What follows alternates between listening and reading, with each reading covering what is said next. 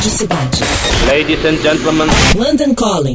Produção e apresentação Rodrigo Lariu. London Calling. London Calling. Olá, ouvintes da Rádio Cidade. Esse é o nosso último boletim de 2019 com notícias direto de Londres. E agora que a gente já sabe que Bojo foi eleito primeiro-ministro, dá para dizer que 2020 deve ser o último ano da Inglaterra como país integrante da União Europeia.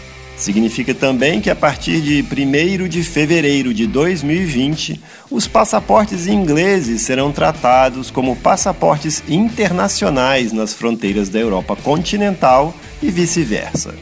Isso deve, no mínimo, encarecer as turnês das bandas britânicas fora do Reino Unido. Resultado: mais turnês aqui dentro, com bandas daqui tocando ainda mais aqui pelos países das fronteiras inglesas. E a perspectiva a médio prazo é que a Escócia e Irlanda do Norte, ou seja, dois dos quatro países que formam o Reino Unido, além da Inglaterra e País de Gales, comecem a se movimentar para sair da União, se tornarem independentes de UK e também participantes da comunidade europeia. Amigo, se tem uma coisa que eu ainda não entendi no modo de pensar dos ingleses, é porque eles ainda não se tocaram que são uma ilha. Eu, se vivesse numa ilha, ia querer manter boas relações com países próximos. Quer dizer, eu vivo numa ilha, quero manter boas relações com o pessoal aqui do lado. Mas enfim, geopolítica à parte, fato é que 2020 está aí e reserva algumas outras datas importantes. Por exemplo, no dia 10 de abril de 2020, vai fazer 50 anos que os Beatles oficialmente se separaram. Nessa mesma data, em 1970, Paul McCartney anunciou oficialmente que não fazia mais parte do Fab Four e que ia se dedicar ao seu primeiro disco solo, intitulado McCartney. Também em 2020, mais precisamente no dia 18 de setembro, serão 50 anos que Jimi Hendrix morreu de overdose aqui na capital inglesa. Mas 2020 não deverá ser lembrado apenas pelas partidas. Em dezembro se comemorará os 250 anos do nascimento de Beethoven, é isso mesmo. Ano que vem tem também Eurocopa de Futebol, que chega aos 60 anos de vida e vai acontecer em 12 países diferentes, incluindo Londres, Glasgow e Dublin.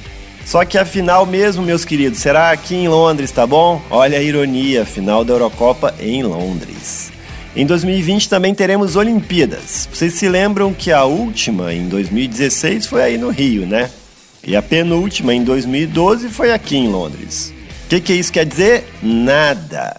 As Olimpíadas de 2020 serão em Tóquio pela segunda vez na era moderna, já que em 1960 também aconteceram lá.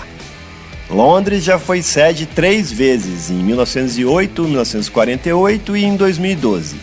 Seria sede em 1944, mas as Olimpíadas foram canceladas por causa da Segunda Guerra Mundial. Os ingleses estão otimistas, viu? Desde Pequim, 2008, que o Reino Unido, aquele reino que pode não mais existir até o final desse ano, ganha uma posição no ranking de medalhas.